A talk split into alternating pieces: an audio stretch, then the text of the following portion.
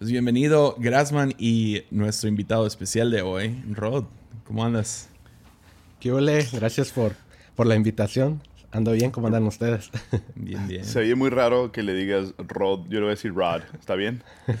Rod. Los dos están Rodrigo. bien. Rodrigo, mejor. Rodrigo, Rod. Rodrigo siempre, Rodrigo siempre se me ha hecho nombre de novela. Entonces, ¿Tienes un segundo nombre, Rodrigo? No, soy, de hecho, mi nombre es de una novela. No. A O ver, sea- explícame. Me pusieron el mismo, soy Junior, ¿no? Que es el segundo. Tengo el mismo nombre que mi papá. Pero mi papá, mi abuela le puso ese nombre por un personaje de una novela. Entonces, literalmente es nombre de novela. O sea, no tiene nada que ver con ninguna historia ni nada, nada más. De una ¿Cuál- cuál novela, No sé. Era una desde los 50, entonces Ah. no sé cuál será. No, no está en YouTube entonces. Ni No, un clip que podamos no, encontrar. No, no tengo mucho, no sé, intelecto acerca de telenovelas, especialmente cuando te vas muy, muy lejos. Yo antes veía telenovelas con Mimi porque... A ver, ¿cuál? Porque teníamos que estar supervisados cuando éramos novios por la abuela. Entonces me sent- yo vi todo destilando amor, todo. Así los como 10 años destilando, de destilando amor. Los 700 capítulos completos. Sí. Y no, no, no era como que, ah, pues tengo mi teléfono, voy a andar en Twitter o lo que sea todo el tiempo. Era, era pre-iPhone. Tenía que estar sentado viendo lo que estaba en la tele. Entonces sí. Bro, Y te metiste a la novela. Sí, ¿Personaje favorito de. Destilando Amor? Ah, man. En buena onda, como que mi cerebro bloqueó mucho. no me acuerdo de, de mucho. No me acuerdo de Tequila y de el romance de los dos. No me acuerdo ni de los nombres. Todas son lo mismo, ¿no? Me acuerdo de la, la, la trilogía de Thalía, que es Marimar. Todas las María Marías, sí, todas las Marías. María Mercedes, la- para servirle a usted. Yo, yo, yo la telenovela que quiero ver es la que House ve en la serie, ¿nunca han visto?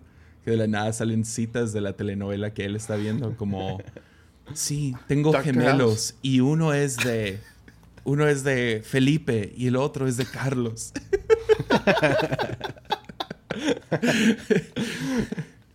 Buenísimo. Eh, pero Ro- Rodrigo es un nombre de novela. Hay, hay ciertos nombres que son de novela. Um, Sergio Rafael es un nombre de novela.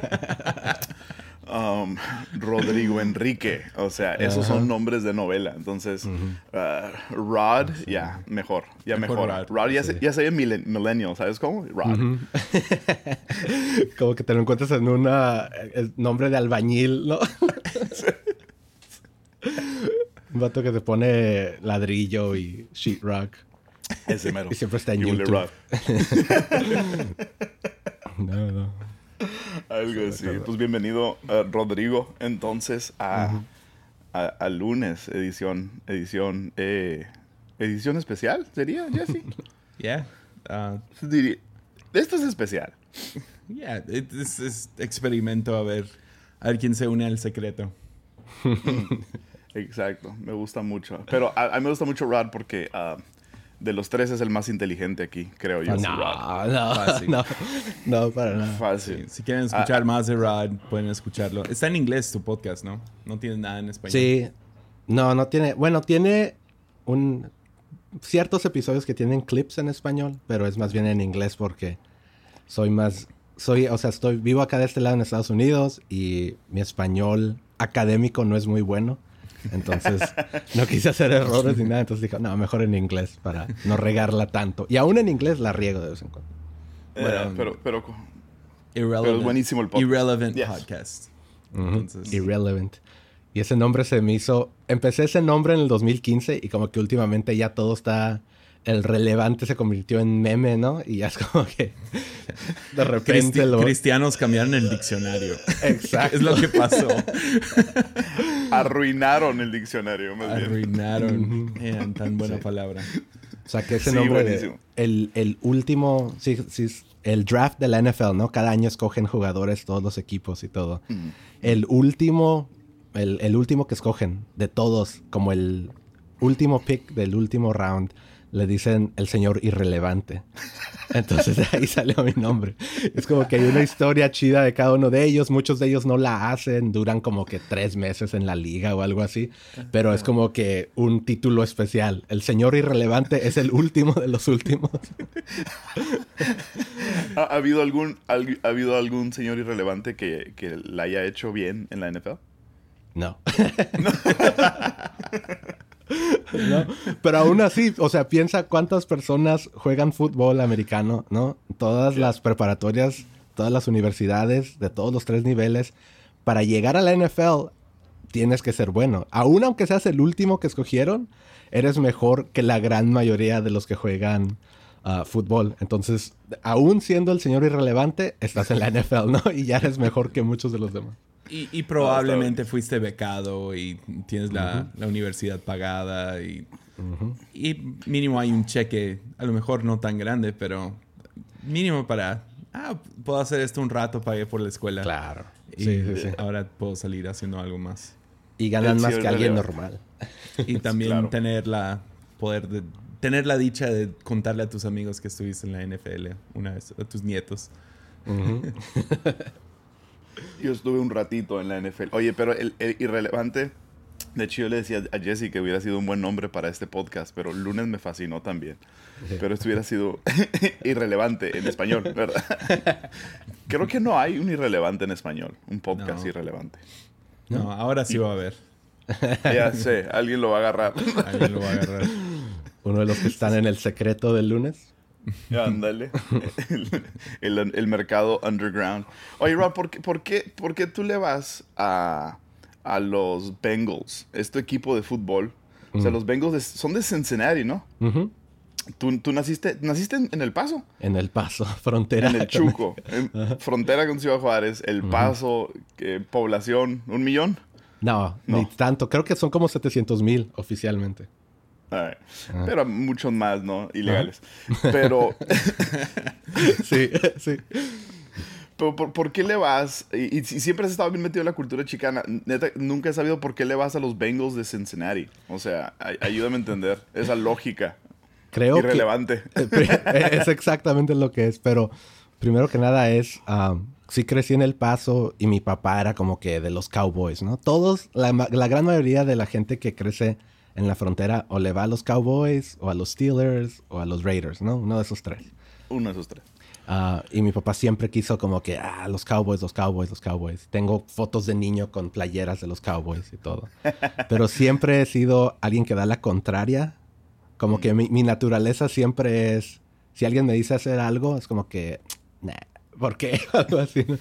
Entonces, aún desde niño, este, cada vez que mi papá me ponía a los Cowboys, yo como que, ah, no le quiero ir a los Cowboys. Mm. Y la primera vez que vi a los Bengals, ah, me gustó mucho su uniforme. Mm. Tienen un casco de tigre, las rayas de tigre en los hombros, son anaranjados, ¿no? Muy, muy padre. Entonces, desde ahí dije, ese va a ser mi equipo.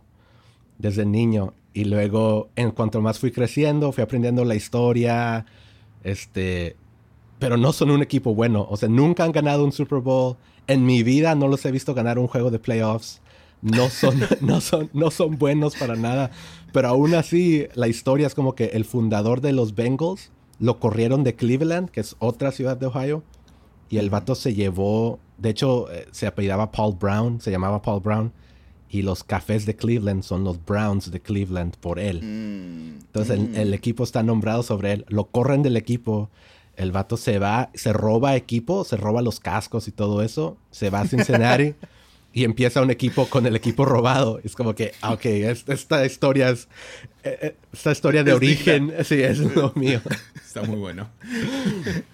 Y desde entonces... Se robó, el, se robó el equipo, se robó los cascos y todo. Y, y, con eso empezó su nuevo equipo, los Bengals. Ajá. En el mismo estado, nada más que al sur. Y al principio era como que no, la única diferencia era que uno tenía, eran los mismos uniformes, nada más uno tenía escrito Bengals en el casco. y el vato es como que me quisieron correr, Nel, aquí estoy todavía y mi equipo va a ser mejor y todo eso, pero... Y desde entonces les fue. desde entonces, porque, eh, eh, y este es un tema que, que, que, siempre me ha llamado la atención, ya no existen fans como antes. Mm. O sea, todo el tema de fans ahora ha cambiado muchísimo, ha mutado, ha, evolucionado. Ahora es.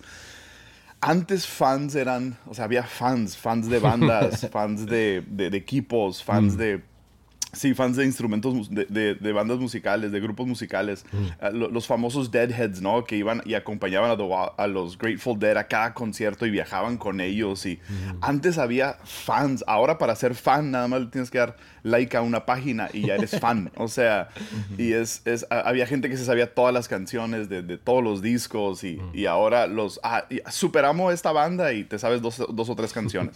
Entonces creo que el, el, tema de fans ha evolucionado mucho, ya no existe como antes, ya no existe como... O sea, este es mi género. Cuando, no sé, cuando yo era joven era como que tenías tu género musical y no, no, ni siquiera considerabas abrazar otro género. Era como que yo soy, si yo soy punk rocker, si yo soy shero, si yo soy hip hop, eso es y no se mezclan y los demás, jotos los demás, esto soy yo. Así era. Así era. Y, y, ahora todo está tan mezclado que ya, ya no está la esencia de fans, creo yo. No sé. ¿No, crees que es ¿No crees que es por el internet? Como que ya es más fácil escuchar más música o ver otros equipos por ejemplo, antes, ¿no? Yo me acuerdo cuando estaba en, la secundaria, no, no existía tanta música tan fácilmente en el internet. Es como que tenías que escoger lo que te iba a, lo que te iba a gustar y tenías que buscar esos CDs o tener un amigo que le gustara eso. Pero ahora ya con el internet es tan fácil conseguir y escuchar tanto que creo que eso puede ser parte. Sí, pero se pierde tanto el, la, idea de los verdaderos fans, ¿no? Creo yo. O sea, el, la, verdad, la, esencia de seguir a, seguir a, una banda, a un equipo, creo, creo que todavía en deporte se, mantiene un poco más, se mantiene un poco más la lealtad. Ah, en, un equipo, ¿verdad? Aunque también la gente cada año le va a un equipo diferente. O sea, es como que este año le voy a ir a los Warriors. Todo el mundo, el bandwagon, ¿no? Que todo el mundo ahora le vamos a ir a los Warriors. ¿Por qué? Porque son buenos. Y es como que, ah, yo, yo, son, Sí, pero también, bueno, hablando de básquet, ah, no, no, no, tengo mucha, mucho conocimiento acerca de otros deportes, pero hablando del básquet, sí ha evolucionado todo lo de a un, un, jugador se queda con tal equipo toda su vida. Anda moviéndose, entonces el equipo cambia tanto, cambia tan drástico cada año, dos años, tres años. y, ah, y, luego también bandas están cambiando de género. O sea, acaba de salir el nuevo disco de 1975. Y es como, ¿qué género es esto? O sea, está por todo el mapa. Eh, es, es un y, ves bandas empujando más sus singles que sus discos, ¿no? Mm. Entonces ya vivimos más por el playlist que por el disco nuevo de tal artista. Phoebe Bridgers, que me gustó un montón, acaba de sacar su disco nuevo. Tiene tres canciones. es como. se trata del single. o sea. Mi, nuevo proyecto, tres canciones, ¿es todo? tres canciones. y no la culpo, o sea, no es que no está trabajando. Sacó, sacó algo hace poquito, una colaboración con otro artista y luego. O sea, se anda moviendo y, y ves eso con. En, en, yo diría que en casi todos los géneros, aparte de los big bands ves mucha colaboración, o sea, ves a alguien como Post Malone anda en todos lados, o alguien, aún este, um, oh, Travis sale en el nuevo disco de Justin Bieber. Y ni, ni, se escucha Travis. O sea, ¿por qué dice Travis? o sea, no nada que ver. Y uh, ves mucha cosa. Entonces es difícil ser fan de, de algo que es tan errante, ¿no? Eh, eh, ¿Cuál es la palabra? Se me va la palabra, pero tan fluido, tan mm. wishy-washy. Sí, eh, sí, por ejemplo, la, NBA, um, digo, y creo que tiene mucho esto, ya, es más del, jugador que del equipo. O sea, la, NBA, ya los, los, dueños o los que, los que marcan el rumbo ya son los jugadores, ¿no? Sí. ya, ya, no, ya no es tanto el, color de la camiseta y el equipo. Y, Ah, pero yo, sí extraño eso, que de, de, ser fan del, del, equipo. O sea, yo, yo, siempre he sido fan de los Lakers y en, en, las, en, los, en los mejores momentos, desde Magic, soy, soy, soy fan de los Lakers, en los mejores momentos, en la era dominante de Shaq y Kobe, y luego en los malos años, luego cuando Kobe ganó otra vez, y luego en los malos años que tuvimos, y hemos estado bien golpeados. Ah, últimamente. Y este es nuestro año que vamos a ganar en, en, en Disney World. Disney World acaba de anunciar. Disney World. El año estar todos 2020. encerrados. La NBA, ¿Cómo va a estar eso? Va a ser interesante. Va a ser muy interesante. O sea, un... ya, yo ya estoy desesperado. Ya, que hagan lo que sea. Si juegan... O sea, yo escuché que, que iban a lo mejor irse a un crucero y jugar en un crucero. No sé cómo iba a oh, funcionar eso. Uh, había planes de Sí, de Disney World, que parece que va a ser el, el, el definitivo. Ese es el, definitivo, ¿no? Sí. Las Vegas era otra idea, pero decían que los jugadores no se iban a aguantar no salir y no apostar. Entonces, ya, va a ser, va a ser muy interesante. ¿cómo, cómo es, ¿Alguien sabe cómo es esa burbuja? ¿Cómo va a ser esa burbuja en Disney World? O sea, yo no, no, lo he leído bien, no he estudiado bien. ¿Tú sabes, Rad, cómo es esa es que no, no, tiene tanto sentido porque ahí van a estar todos los equipos. Nada más pueden llevar a 35 personas del equipo auxiliar cada equipo y luego supuestamente en lo que están jugando no pueden salir de esa de ese resort porque Disney World tiene muchos hoteles en esa área, quién sabe qué tanto, pero piensa todos los cocineros, todos los que limpian las casas, no es como si se van a quedar ahí por tres meses, ¿no? Es la misma. Ajá. Y luego ya cuando pierdan los equipos, porque supuestamente va a haber como que un... Van a terminar la temporada y luego ya van a empezar los playoffs. Entonces ya cuando pierdan se van y se van del resort y los que quedan en los playoffs ahí siguen. Pero... O sea, básicamente lo único que se está eliminando son los viajes. Los viajes y los fans. Ya. Pues, pues ojalá... Eh, con, que, con que regrese la NBA, yo estoy feliz con eso. Pero este, este, este, es nuestro año. ¿Vieron las, peleas, ¿Vieron las peleas de la UFC? No. no. Vi, una entrevista después de una pelea que no, no sé quién ganó, pero Joe Rogan siempre se sube al final y lo entrevista, ¿no? Al que gana y quién sabe qué tanto. Y luego el vato como que automáticamente después de la entrevista levanta las manos como saludando a la gente y no hay nadie. y Joe Rogan, Joe Rogan dice, to no one in particular, como que a nadie en particular. sí, eh, yo no sigo la UFC para nada, pero me interesó mucho porque no había audiencia. Mm. Y uh, fue raro. It was weird. O sea, los golpes. Fue mucho más violento. Mucho más. O sea, fue como, oh God, no aguanto escuchar los golpes. O sea, no se, no se ahoga el sonido de nada, sí, ¿no? como escuchas los dientes crujiendo. O sea, cada. Oh, o sea, oh God, no. Es como una película de Saw, ¿no? O sea, no. No, no, no. la NBA va a ser interesante. O sea, sí. escucharlos, pues me imagino que los tenis, el balón. Mm. y hablan mucho. sí, hablan mucho. Entonces vas a poder escuchar todo lo que dicen. Mm. Entonces va a ser como que rated R, ¿no? Me imagino. Yo creo que sí. oh, ese ángulo va a estar genial. ¿Vieron el, documental alguna vez que hizo Spike Lee de Kobe Bryant? No. De Kobe Bryant. Le ponen, le ponen. Es un juego, creo, contra. Contra tus Mavericks. No, no. Eh, en Madison Square Garden, obviamente, ¿no? Contra los Knicks. Entonces, es, es, es Kobe Bryant, le ponen 37 cámaras alrededor y, y, le ponen el micrófono a Kobe todo el rato, todo el juego. Y él, él, como, como está guiando todas las jugadas. ¿No han visto eso? Está, está increíble. Digo, salió hace, hace, hace, no sé, hace unos 8 años tal vez. Pero le ponen 37 cámaras y hablan todo, todo el juego están hablando. O sea, es, son interacciones uno a uno, son guiando las jugadas y todo. Pero estaría bien, estaría fregoncísimo escuchar eso. O sea, el, trash talk. Sí, el trash talk va a ser buenísimo. A mí todo eso, de, de, behind the scenes, como detrás de escenas, siempre me ha... Siempre, como por ejemplo, no sé si se acuerdan cuando salieron las películas del Señor de los Anillos. La versión extendida tenían como que un tras, tras de las escenas para cada película que mostraba cómo hacían, cómo grababan, quién llegaba. Y se cuenta, cada una de esas secciones estaba igual de largo que la película. Como que duraban dos horas cada uno. Y Peter Jackson te habla de cada modelo que se hizo. Este día grabamos eso, todo esto. Y ves cómo interactúan los actores y todo eso. y neta, veo eso más de lo que he visto en las películas. Como que pongo, para eso compré el Blu-ray. Lo, meto y nada más veo el detrás de las escenas de... Hay una escena donde el vato que la hace de Boromir, ¿cómo se llama? no me acuerdo el nombre del actor. Pero hay, hay una escena donde le da habla de que le dan miedo, le da pavor los helicópteros. pero tienen que ir en helicóptero a filmar una, una escena en una montaña, ¿no? Y este vato dijo, no, yo no me voy a subir, yo me voy caminando. Es como que te tienes que despertar a las 4 de la mañana para llegar ahí a las 6, ¿no? Y dice, no le hace. Y hay una escena donde van, van los demás en el helicóptero y luego lo están grabando. Ahí se ve un hombre chiquito subiéndose una montaña, disfrazado totalmente y todo.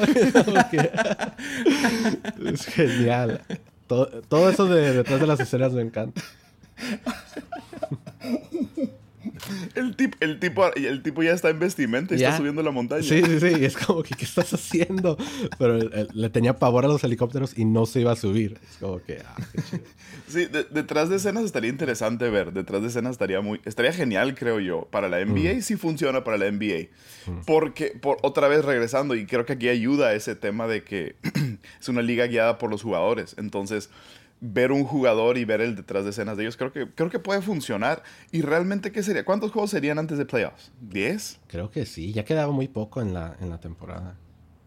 Sí, ¿no? Sí, menos, menos de 20, fácil. Fácil, sí, ya, ya, ya estábamos en los... O sea, ahorita ya estaríamos en... Estaríamos casi en las finals, ¿no? Ya, ya hubiera... Ya estaríamos por empezar las finales. Que serían Dallas contra Milwaukee.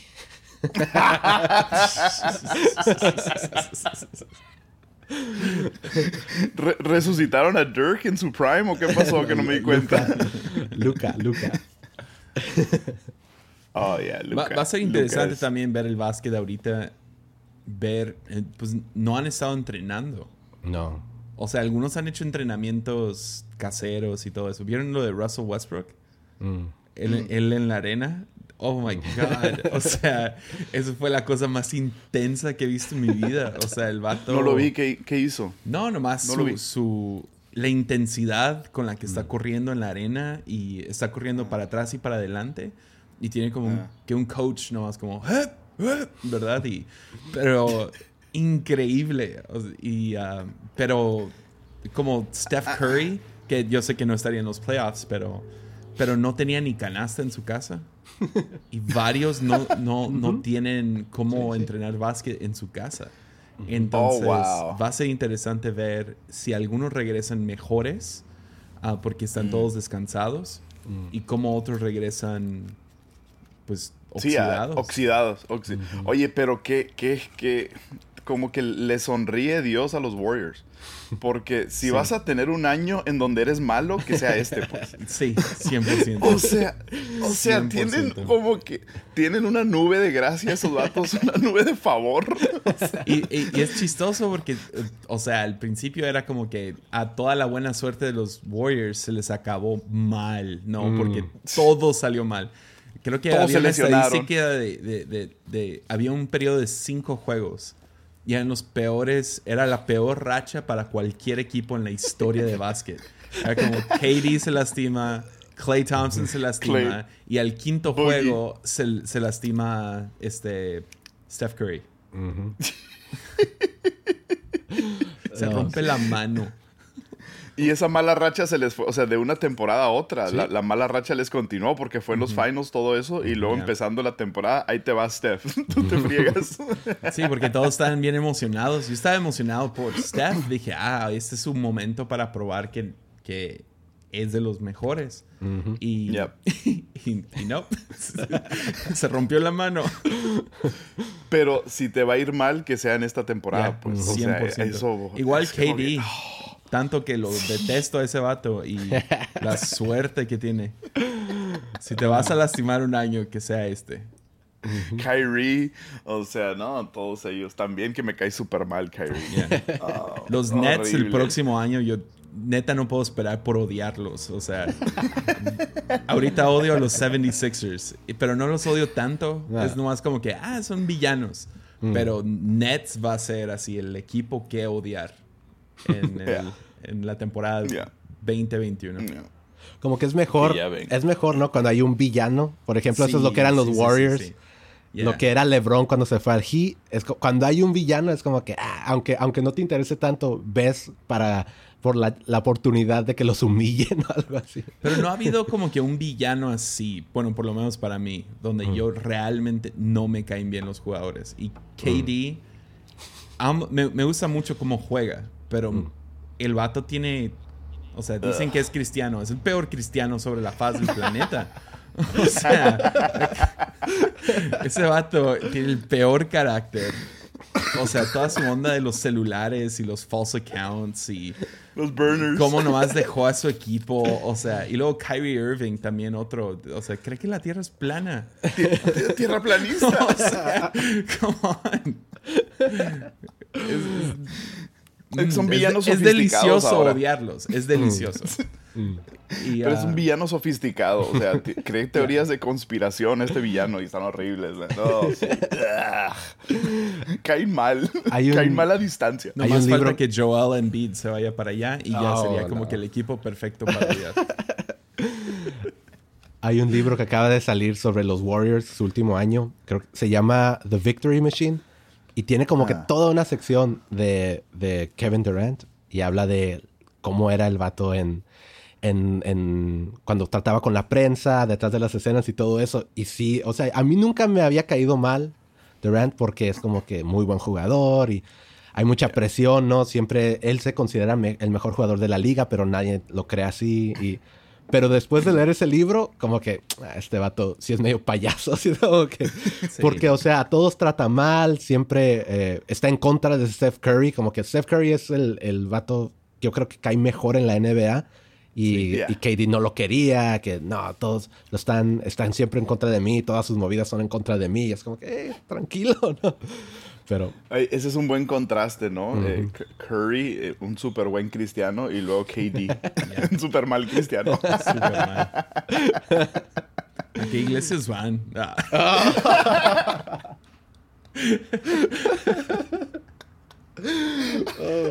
Ah, ¿a, a quién les podemos...? Pues el otro día estaba viendo Billions. no sé si han visto Billions. Y, um, y, y me gusta mucho Billion- Billions porque como que incorpora pop culture en, en, en la historia, ¿no? Sale Mark Cuban de pronto hab- habla- hablando con él. Y luego salió KD. Este, Oh, wow.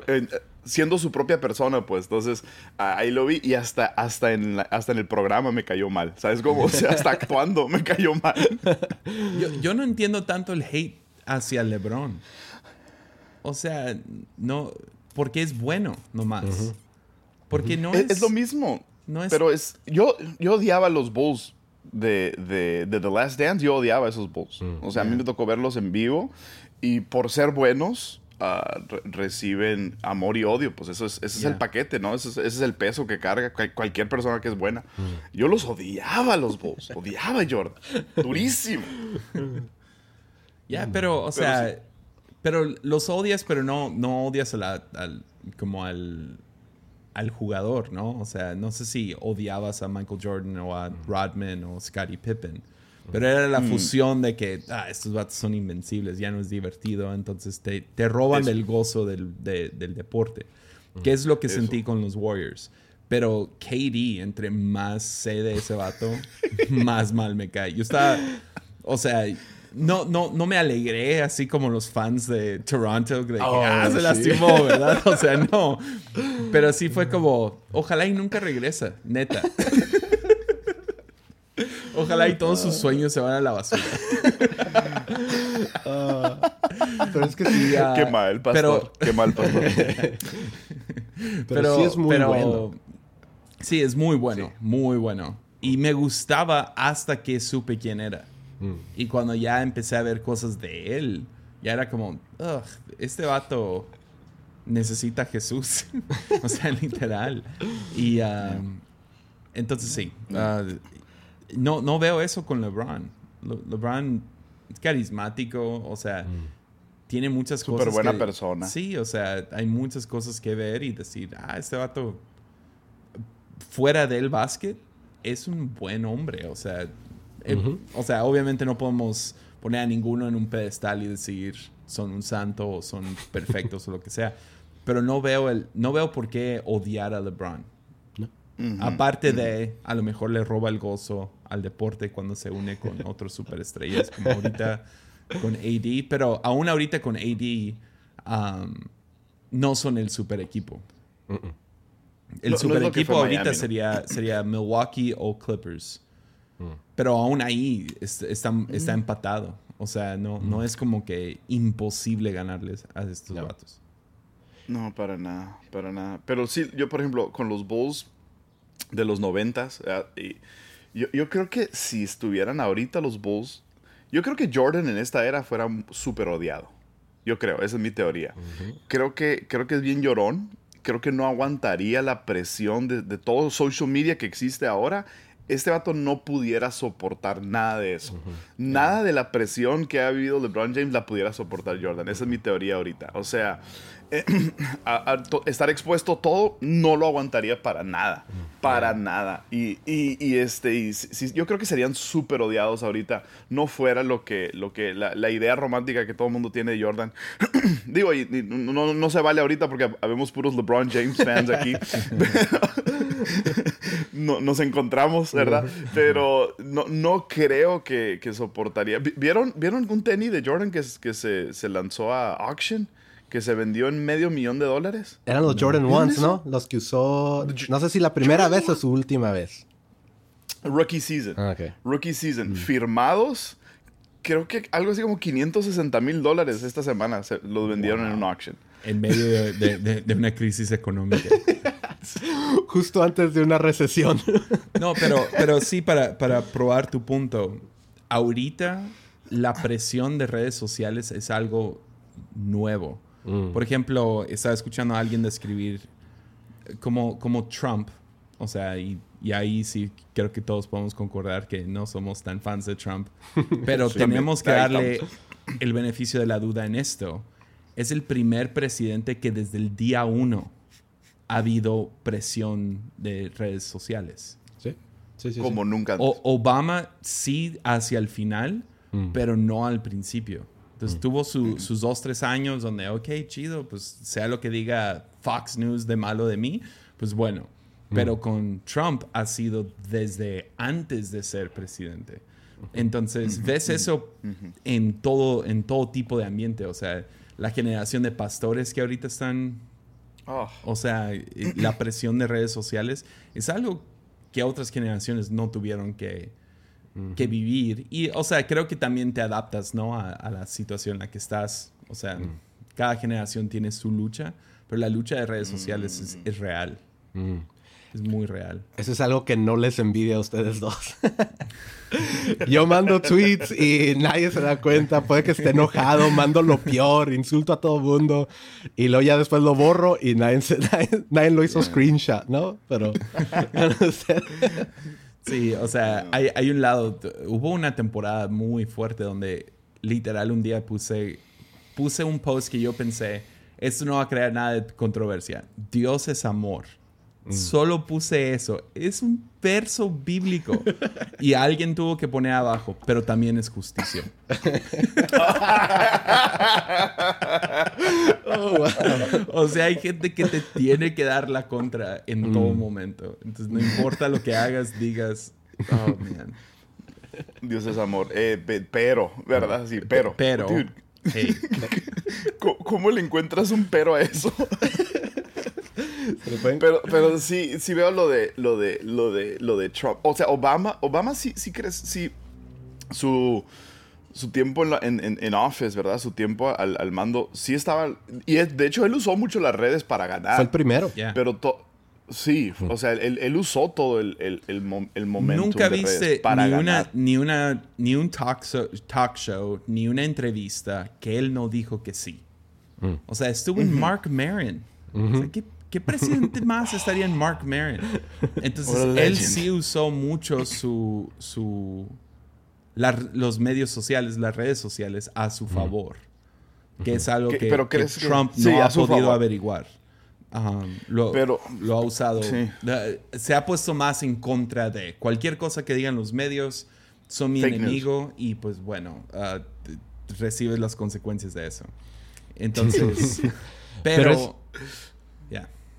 Pero creo que eso también es algo que él ha usado, o sea, con sus redes no necesita de la media convencional, de los medios convencionales, ¿no? Porque Yeah. tiene una audiencia integrada ya a sus redes sociales que nada más van directo a él. Y, por ejemplo, eso pasa mucho con gente de YouTube, ¿no? Había un, no sé si ya lo borró, pero el, el que tenía más suscriptores era un vato que se llamaba PewDiePie. No sé si saben. de- PewDiePie. Ujú. Y PewDiePie tenía, o sea, más suscriptores que los New York Times, ¿no? Los New York Times tiene 4 millones de suscriptores. PewDiePie tenía como 26 o 30 y algo. Entonces es como que... Ahorita tiene 100 millones. O sea, estamos... PewDiePie. 100 millones. Siento como... El otro día estaba viendo uno de sus videos y tenía como... ¿En qué mundo vivimos? O sea, piensa ya- 104 millones de personas ven. Están suscritos a él. Ajá. O sea, ya él, no, él es más grande que el New York Times, que el Wall Street Journal, ¿Qué que, países, bro? ¿Qué ciertos países? que Televisa. y entonces es como que esta, como Trump, por ejemplo, no necesita de los medios convencionales. Eh, es como él ha usado las redes sociales como para hacer sus medios, ¿no? Que Yeah. Lo ha usado como que le, le trae mucho mal, pero lo ha usado de una manera que le beneficia a él también. Yeah.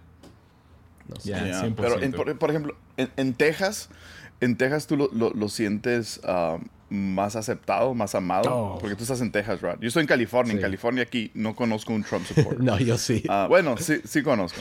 Ah, conozco algunos se pastores llama? que están... son pastores, bro. Son Yeah. pastores. Pastores ahorita están felices con él. Nombró Ah. Churches Essential. Yes. Muéranse todos. Um, pero ah, sí, de hecho me, me- me entrevistaron para, para Telemundo y NBC local y esa pregunta me hicieron, ¿qué, qué piensas de, de la, de la nueva postura ah, del presidente? Y porque hay demandas ahorita, y pues, con mil- más de mil iglesias se juntaron aquí en el condado para demandar al gobernador para que obligaran y para que re- reabrieran iglesias, ¿no? Wow. Y este es como que, ¿cómo te sientes tú? Y digo, "Ah, ¿estás emocionado por regresar? Y estoy, honestamente, regresar con mil y un restricciones, prefiero esperar. Yeah. Prefiero... O sea, es- es- 100%. O sea, nu- nunca, o sea, vamos a ponernos todos máscaras de Darth Vader y vamos a, mantener una distancia de, de- de seis pies entre la gente, que no vengan los niños, que vengan los, que no vengan adultos, que no haya cafetería, que los de la alabanza tengan separaciones, como que, bro, mejor, mejor nos quedamos en casa. Que los de la alabanza O sea, mejor- aplaudan con los codos. que sí, que los camarógrafos tengan máscaras, o sea, guantes, es como que, dude, no. Ah, pero es, es, es, es todo, todo, todo este impulso que se está dando para, um, en, a favor de Trump, ¿no? Es, es, es el, el- y, el- y la demanda, y ahora con lo que dijo ayer, pues nada más escala, y ahora nosotros que no queremos reabrir somos, somos los villanos, ¿verdad? Somos los... Sí, va, Somos va- los raros. va a ser la el issue, ¿no? El problema entre iglesias. Porque puedo ver a los que no estamos reabriendo de inmediato. Puede haber una postura de "Ah, nomás quiere matar a las abuelas, ¿no? o sea, eh, por dinero o lo que sea. Podemos criticar feo. Y, Pero al Boomer mismo remover. tiempo, cualquiera de ellos nos pueden tirar de vuelta diciendo es que no tienes fe. Claro. Y, y es como, se, se puede, se, se puede hacer una conversación muy fea si no tenemos, si no tenemos cuidado todos los pastores de respetarnos uno a uno y respetar la posición que cada La uno tiene. Entonces, ya es difícil porque sinceramente no creo que sea el tiempo todavía de reabrir. Obvio. Pues México está Y- marcando ya 15 de junio, ¿no? Wow. 15 de junio. Y es como, a- apenas estamos llegando al pico. Todavía ni se ha aplanado la curva. El chiste Cada es aplanar la semana curva. es el nuevo, cada semana es el nuevo pico. Cada O sea, semana es el nuevo pico. Pero esta ya, semana ya- va a ser la peor. ya nombraron, la CDC ya nombró Latinoamérica como el, como el, ah, ¿cómo se dice? El epicentro. Wow. Entonces, ahorita estamos entrando a lo que Estados Unidos entró en abril. Mm. Che. Entonces, es como, hey, falta, falta un tiempo. Sí. Y si, en mi opinión, cualquier persona escuchando esto, los seis que lo escuchan, ah, es como, si Dios ya nos llevó hasta aquí, ¿cómo no nos, no nos va a llevar un poco más lejos? Podemos empujar esto un poquito más, podemos esperarnos un poco Eh. más. Sin embargo, tengo que cuidar mi corazón hacia los que sí que van a abrir ahorita en 15 de junio. Claro, O sea, claro, claro. Y nomás respetar su decisión y orar que realmente haya una protección divina sobre su congregación y que no haya ningún escándalo grande que salga. Yo, yo nada más creo que, creo que, porque todo el mundo está hablando y um, tú estás trabajando de casa, Rod, por ejemplo. Ya llevo tres meses trabajando desde casa y nos dijeron que vamos a estar trabajando en casa por lo menos hasta agosto. al menos hasta al menos hasta agosto. Y en Texas ya, ya, ya muchas restricciones se levantaron, ¿no? O sea, ya... Sí, sí, sí, ya, Este fin de semana abrieron bares y lugares de deporte y todo eso. Es como que ya están reabriendo todo. Cines todavía no. Pero para cortarte el pelo sí, que es lo único que estoy considerando hacer, pero no, no he ido todavía. Pero aún así, nuestra compañía dijo, no, hasta agosto, por lo menos. Hasta agosto. Entonces, porque existe esta idea, y digo, no sé si nada más es el contexto de iglesia, pero existe como que esta ilusión, el día que regresemos. Mm. y, yo nada más pienso que si nos adelantamos a eso y, regresas con mil restricciones, nada más va a ser un golpe emocional horrible. O sea, va a ser súper tétrico el ambiente, va a ser súper deprimente regresar. Sí regresamos, pero de esta manera. Es como que... Ah. no se han puesto tan feo como en Alemania vi que una de las restricciones era nadie puede cantar. Uh no se puede cantar. Oh. Es como, ¿a qué punto, o sea, decimos, ¿para qué, para qué reunirnos si no podemos pues cantar? No puede haber niños, no puede haber gente vulnerable. O sea, ¿para quién existe la iglesia entonces? Mm. ¿Para quién estamos haciendo la iglesia? Y, ah, y, ese fue nuestro punto como iglesia, fue, no, nosotros existimos para la oveja perdida, no para los 99 que ya están, ¿no? Entonces hay mm. un lado que es como hasta que la oveja perdida se siente cómodo en venir a nuestra iglesia, que mm. es posible que hasta que haya una vacuna, gente vulnerable no va a querer venir. Y está bien, entiendo eso y probablemente vamos a abrir antes de eso. Sin embargo, si no pueden venir niños, o sea, no. No pueden venir familias. No pueden venir familias. O sea, ¿qué? ¿Van a venir los papás sin los hijos? O sea. o sea, ya, ¿qué estamos esperando? Entonces, yo prefiero esperar. Mm. Um, aunque sigue siendo un golpe económico. Y eso es donde yo le tengo un poco más de gracia a algunos pastores, porque literal tienen que pagar la renta, tienen que pagar staff, tienen que o sea, tienen que vivir de algo. Sí, y, eso, y eso es en todos los negocios. Y no es, eso es parejo en todos los negocios. y no es como que, ah, pues el pastor no puede pastorear ahorita que trabaje en una carnicería, porque no hay ese trabajo tampoco. No, no. Entonces te aferras a lo que tienes. Entonces, ya, entonces sí, sí, sí tengo cierto, cierta empatía, pero Ah, va, a ser, va a ser muy difícil. esa conversación va a ser, va a ser difícil.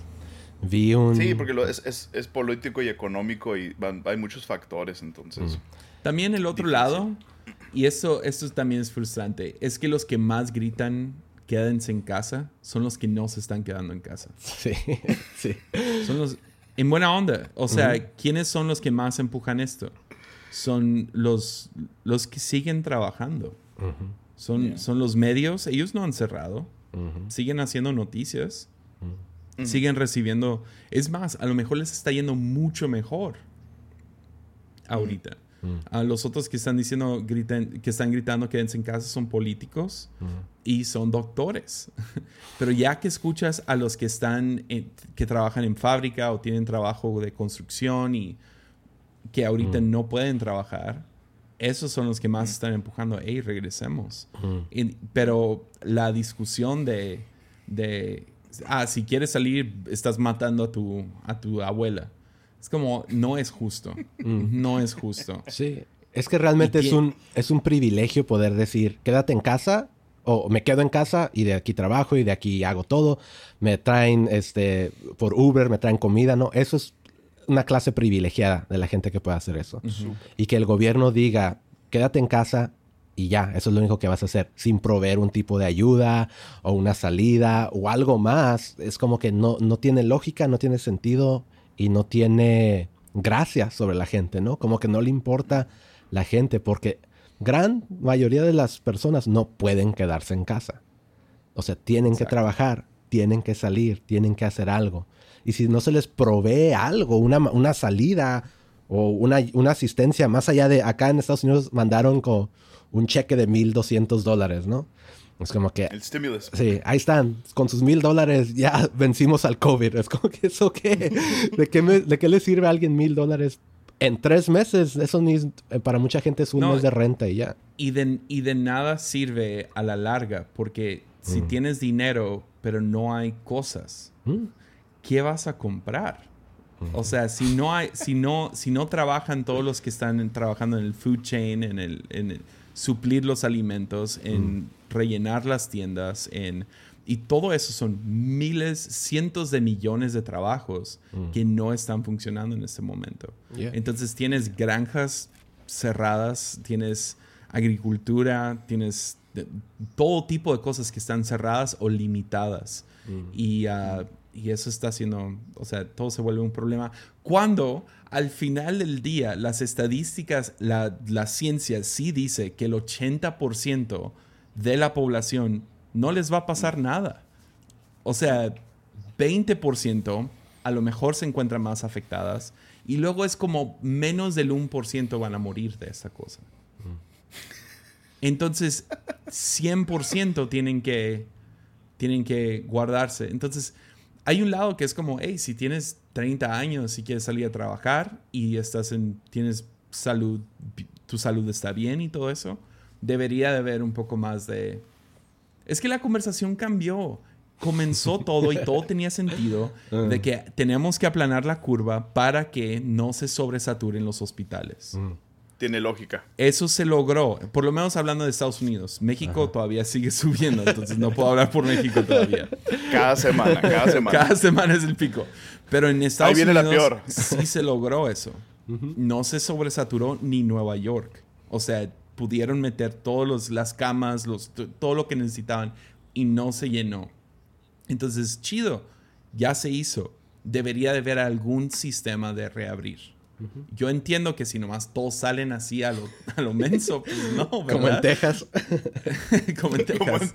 Pero si hay ciertas restricciones, como ah, pues, re- restaurantes no pueden estar llenos o, o iglesias pueden estar hasta la mitad o lo que sea. Yo entiendo todas esas restricciones porque no queremos sobresaturar los hospitales. Pero de que te va a pegar esta cosa, no hay ninguna manera de evitarlo. Mm. O sea, de, de- de- de pronosticarlo.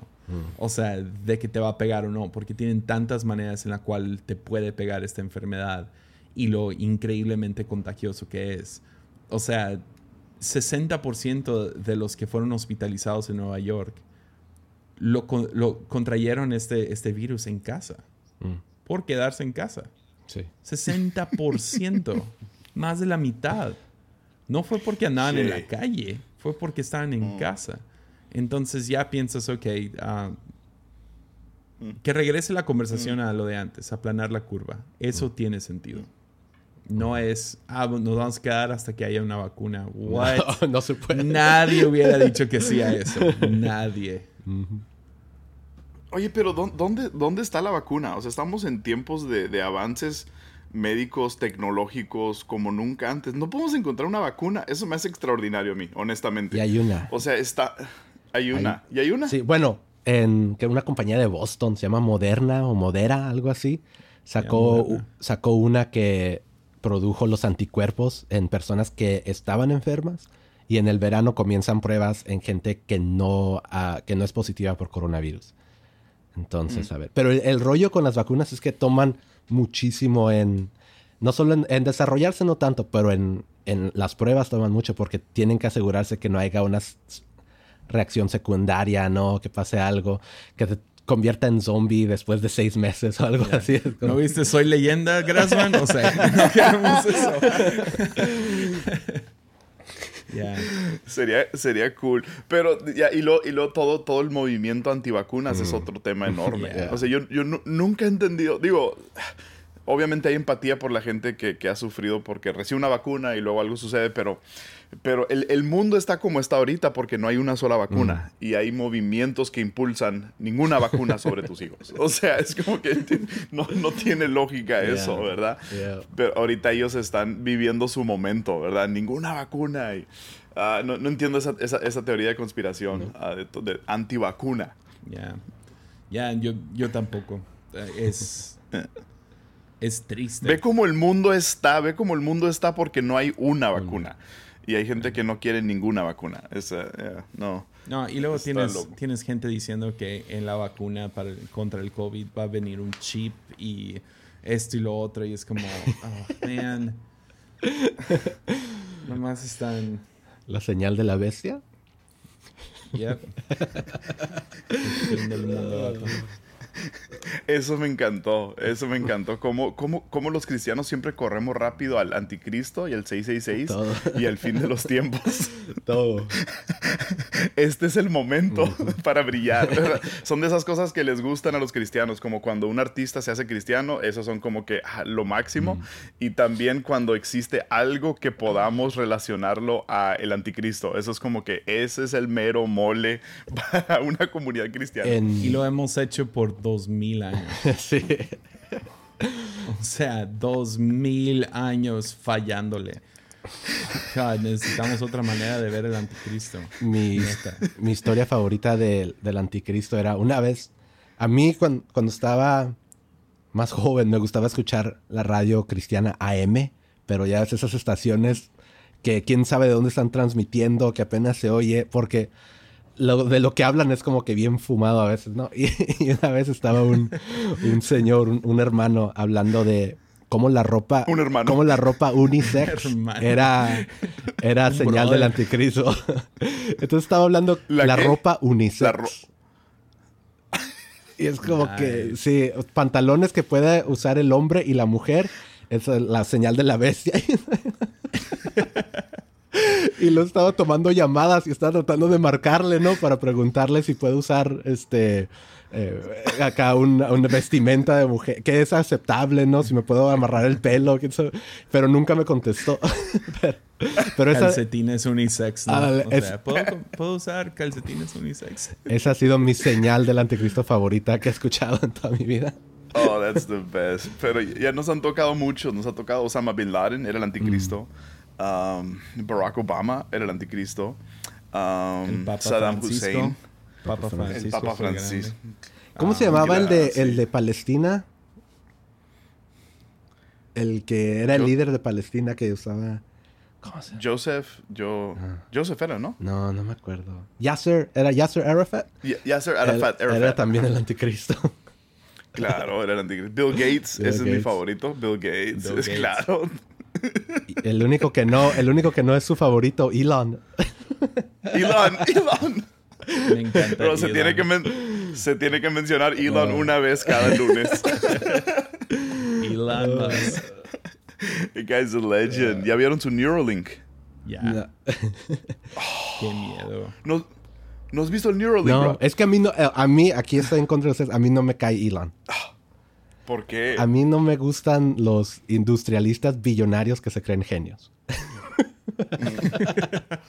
No se cree genio, es genio. Era a lo mejor cuando hizo PayPal, pero ya no. ya no, ya nomás es un, es un meme lord, es lo único que es.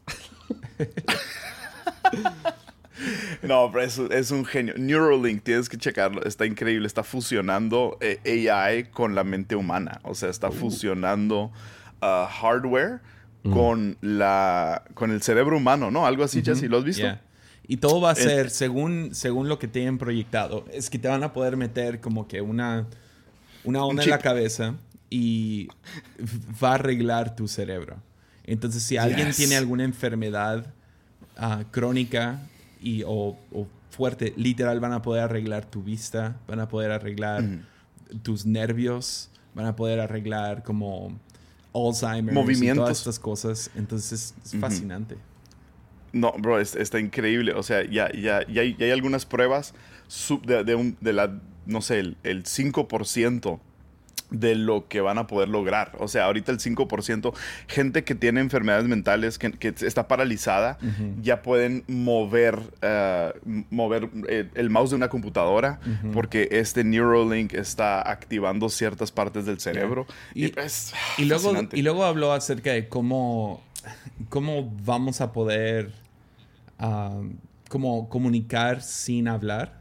Y luego eso, eso te vuela la cabeza, ¿no? Oh, wow, vamos a poder comunicarnos sin hablar. Ya hacemos eso con nuestro celular. Es un text message. Es un text message, exactamente. Entonces, ¿cómo se va a ver y cómo se va a sentir? Y a ver si no se te pasa un, un text message de vez en cuando.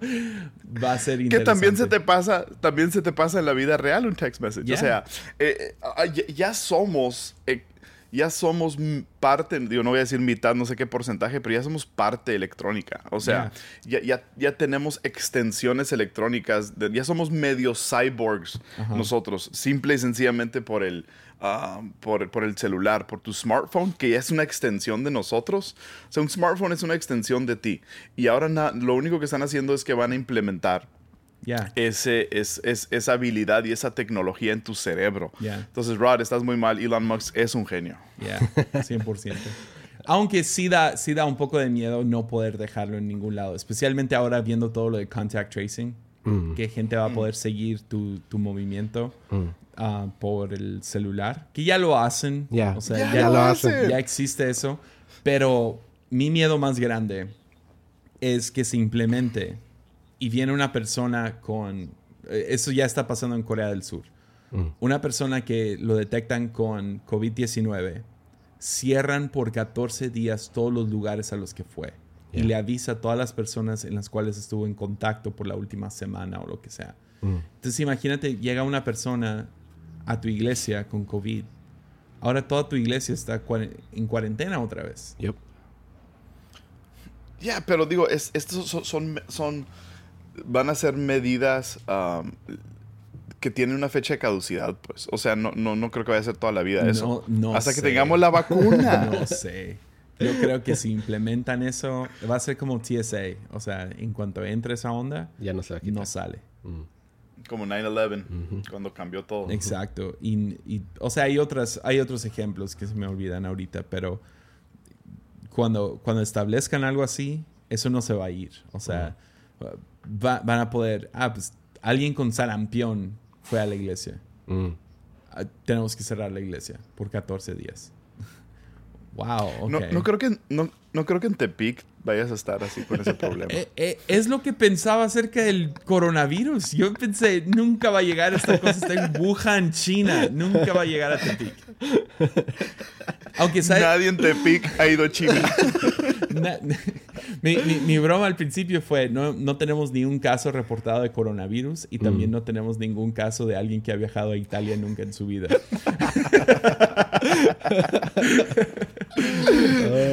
Pero aparentemente sí, vato. O sea, eh, quién sabe. O sea, ya están midiendo como sale cada semana en el, en la, no es la mañanera, la visperina o sabe cómo le dicen. Vespertina. Ah, vespertina, donde hablan acerca de, de la movilidad de los estados y cómo han bajado la, la movilidad. Y lo miden por movimientos de celular. de celular, ya. La cosa va a ser cuando nosotros demos permiso a que una persona pueda seguir nuestro celular. Porque ya se puede, eso ya lleva mucho tiempo. O sea, Mm. tengo Find My Friends, tengo a mi esposa, si, si no sé dónde anda y no le quiero mandar un mes- mensaje de, hey, ¿dónde estás? Y que ella se sienta incómoda de que, ah, yo tengo que ir a la casa. No más puedo checar en el celular, ah, anda con, con- con mi suegra o anda en la iglesia o anda en algún lado. Mm. Pero ya no sé, no sé, es, es, es interesante. Es, es- es- Démosle el control a Elon Musk. No, De- no. démosle el control. Prefiero dárselo a, a Google que a Elon. Que a SpaceX. ahí- ahí les va una última. Esta, esta me gusta mucho. Entonces, ahorita Latinoamérica es el epicentro del coronavirus, ¿verdad? Somos los ¿Pero eso es oficial o eso, extraoficial? eso ya es oficial de la CDC. Oh, wow. Entonces ya Latinoamérica, ya todos los ojos están sobre Latinoamérica y las decisiones que van a tomar, específicamente Brasil, ¿no? Pero, Sí. pero Latinoamérica. Ah, porque cualquier persona fuera de Latinoamérica ve Latinoamérica como un solo país. Exacto. Entonces, la, el- la medida de cómo fue, fue, empezó en Asia, se fue a Europa y el Medio Oriente, y luego se fue a Estados Unidos y ahora a. Latinoamérica. Concuerda perfectamente con otra teoría que me contó Bryce Manderfield, donde él habló acerca del tren de la innovación. El tren de la innovación es que cualquier cosa tecnológica o cualquier innovación siempre nace en Asia. Mm. Japón, China, Corea del Sur, nace ahí, de ahí se va, y esto me lo contó hace como un año y medio. De ahí, la innovación toma dos semanas para llegar a Europa, luego dos semanas después de eso para llegar a Estados Unidos, y luego seis años para llegar a Latinoamérica. Entonces, cualquier cosa nueva que sale, ese es, ese es el patrón. Seis, seis años. Y estaba pensando, literal el coronavirus así se movió. Y ahora mi pregunta es, ¿cómo es que innovación sale de Asia? Y tengo algunas teorías. Mi primera teoría es avaricia y el control comunista que casi casi hace esclavos, ¿no? O sea, vemos que en, en Japón tienen las redes alrededor de las torres donde crean los iPhones. O sea, estas personas no quieren trabajar ahí, pero bueno. Entonces tienes, tienes, tienes de ahí y luego se mueve rápido y yo creo que es por avaricia. Se va a Europa, luego a Estados Unidos y luego toma seis años para llegar a Latinoamérica, donde la gente no lucha tanto con la avaricia porque hay tanta pobreza de todos modos. Más pasividad, ¿no? Hay un poco más de pasividad hacia la nueva computadora o el nuevo, ah, el nuevo sistema de, de cámaras o de seguridad o de... Entonces, si entra esto de contact tracing, ya está en Corea del Sur y China. Sigue Europa. Va, va a llegar a Europa, Estados Unidos y ojalá y toma seis años para llegar a México. A disfrutar los próximos seis años de libertad. Pero ¿Qué crees que tienes ahorita? Que creo que Libertad, ¿qué crees que tienes? eh? Ya, obviamente no. O sea, hay un montón de retenes y no puedo ir a Starbucks. un, un avance tecnológico que no empezó en Asia fue el Internet. Mm, Ese empezó en Estados Unidos, Y luego ya se convirtió en el Internet. Pero sí, casi todo lo demás, desde Asia para acá. Pero yo creo que empezó en Asia porque hay, simplemente nada más porque hay más gente, ¿no? En la, univers- en la, en la universidad había un, un profesor de, de software engineering que nos decía, el top 10% de la población de China, de los más inteligentes, tomas a los, al 10% más inteligente de todos los chinos, dice, esos son más que todos los americanos. Entonces, entonces tienes mucha competencia. Entonces, como que, chin, no sé nada qué hago. Y yo creo por eso de ahí nace tanto, ¿no? Y luego Malcolm Gladwell tiene toda esa onda de cómo los chinos, sus números son una sílaba. Entonces es una de las razones que matemáticas es más rápido para ellos que para Sí. cualquier otro Yeah. idioma. Sí. Pero sí, Y los chinos, gracias por iPhones y por el coronavirus. Y por... Me encantó ese meme. Me encantó ese meme de que el coronavirus es lo, lo- lo que más ha durado de algo hecho en China. mi, mi, mi tweet favorito acerca del coronavirus fue, vi a alguien poner en Twitter, "Oja- es- espero que los, que los murciélagos sean deliciosos. They better be delicious. Sí. Bats, bats better be delicious. el, better be delicious. el mío favorito del coronavirus es... Alguien dígale a Michael Jordan que el coronavirus dijo que es mejor que él.